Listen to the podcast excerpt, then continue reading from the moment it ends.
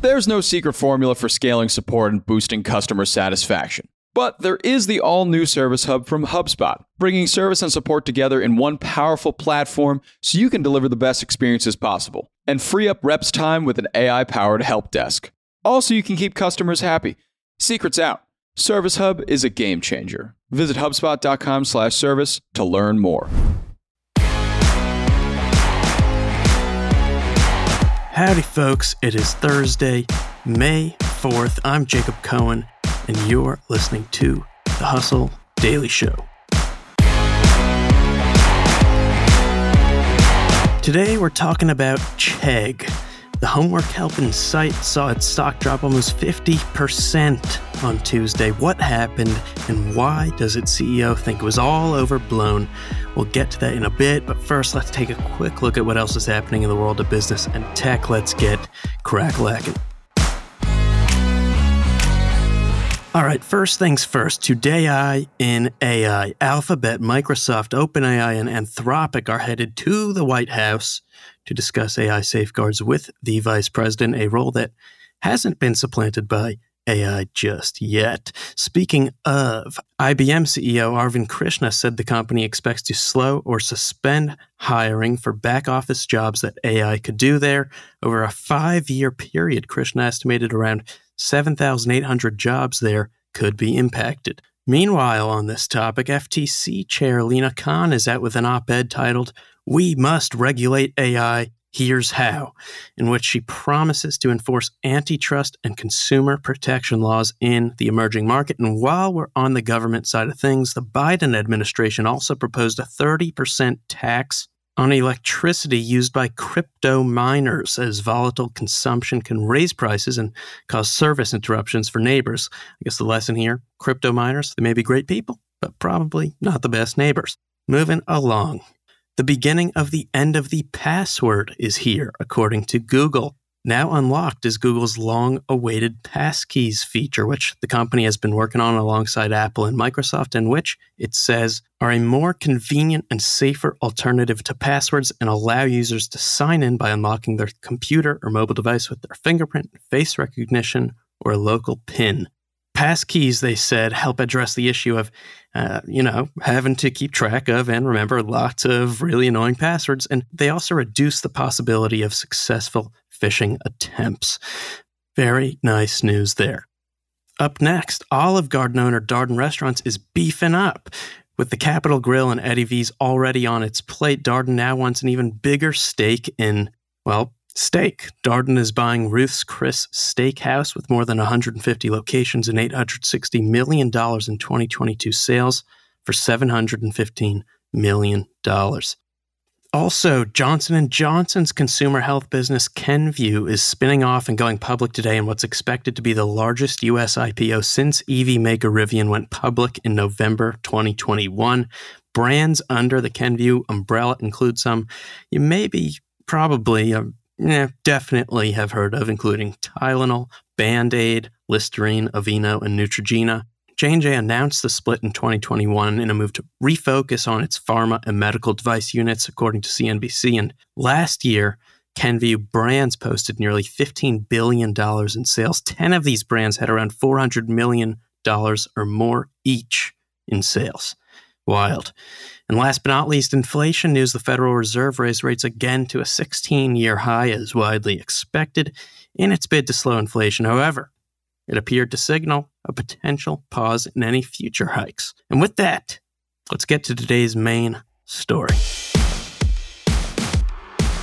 Okay, so to set the stage here, I want to start with the CNBC headline from Tuesday about Chegg, the online homework help tutoring company, which, if you're a college student in the US, you probably splurged on to get answers for some coursework more than once. And the headline goes like this Chegg shares drop more than 40% after the company says ChatGPT is killing its business.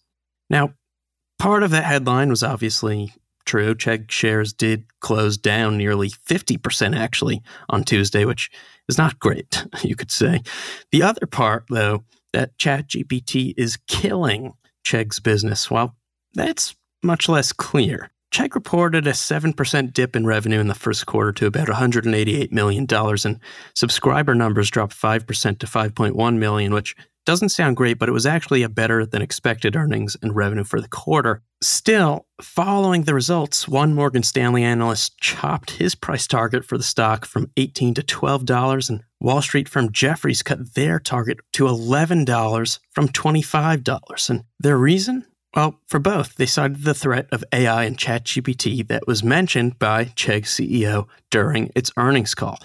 But here's where things get really interesting. So, Chegg CEO Dan Rosenzweig started that earnings call with investors saying, in the first part of the year, we saw no noticeable impact from ChatGPT on our new account growth. However, since March, we saw a significant spike in student interest in ChatGPT, and we now believe it's having an impact on our new customer growth. And investors obviously do not like to hear that. Now, remember that CNBC headline saying that ChatGPT is killing Chegg's business. Well, that's definitely not how Rosenzweig describes it. At Chegg, he said the company is embracing OpenAI's technology aggressively and immediately. He added he even met with OpenAI CEO Sam Altman to discuss the future of AI in education and how to integrate AI into Chegg services. He said they're still bringing in millions of new customers, just not at the level they expected or wanted. And twice he added that this is not a sky falling kind of thing. This is just, he said, a company has been around for a long time with management that's been around through every economic cycle since 1987 and every launch of technology cycle since the PC, reacting to a technological shift. So, how exactly is Chegg reacting to this shift? Well, Soon, they'll be releasing something called Cheggmate, which you can think of as Chegg's ChatGPT. It's basically like ChatGPT, uses the same technology as ChatGPT, GPT-4, but it's programmed using all of the billions of data points, coursework, tutoring, and homework questions ever answered, solved, and communicated across Chegg's platform. And it'll probably be a really good personal tutor that can generate questions for you, explain things to you, help you solve problems. You know, stepping back, Later on, Rosenzweig went on CNBC saying the drop in the stock was completely overblown. And the stock actually rebounded some yesterday, though it's still down significantly from where it was just a week ago. And big picture, I think it's hard to argue against Chegg's AI product being a really great educational product. You know, if Chegg thinks there's a market of 100 million students out there, 8.1 million of which it says currently subscribe to its services, so has a huge opportunity remaining. The question is Is or will a free ChatGPT be just good enough for students? Or will the proprietary data and utility behind Chegg's GPT powered Cheggmate be useful enough that students will actually pay for it in the future? And I guess we might just find out a bit more once school starts this fall. All right, and bada bing, bada boom, that's going to do it for us today, folks. Thanks for tuning in to the Hustle Daily Show, our proud part of the HubSpot Podcast Network. Our editor today is Ezra Trupiano. Our executive producer is Darren Clarke. We've got a lot more tech and business coverage in our newsletter, which you can sign up for at thehustle.co slash email. Hope you have a terrific Thursday. Get out of here. See you tomorrow.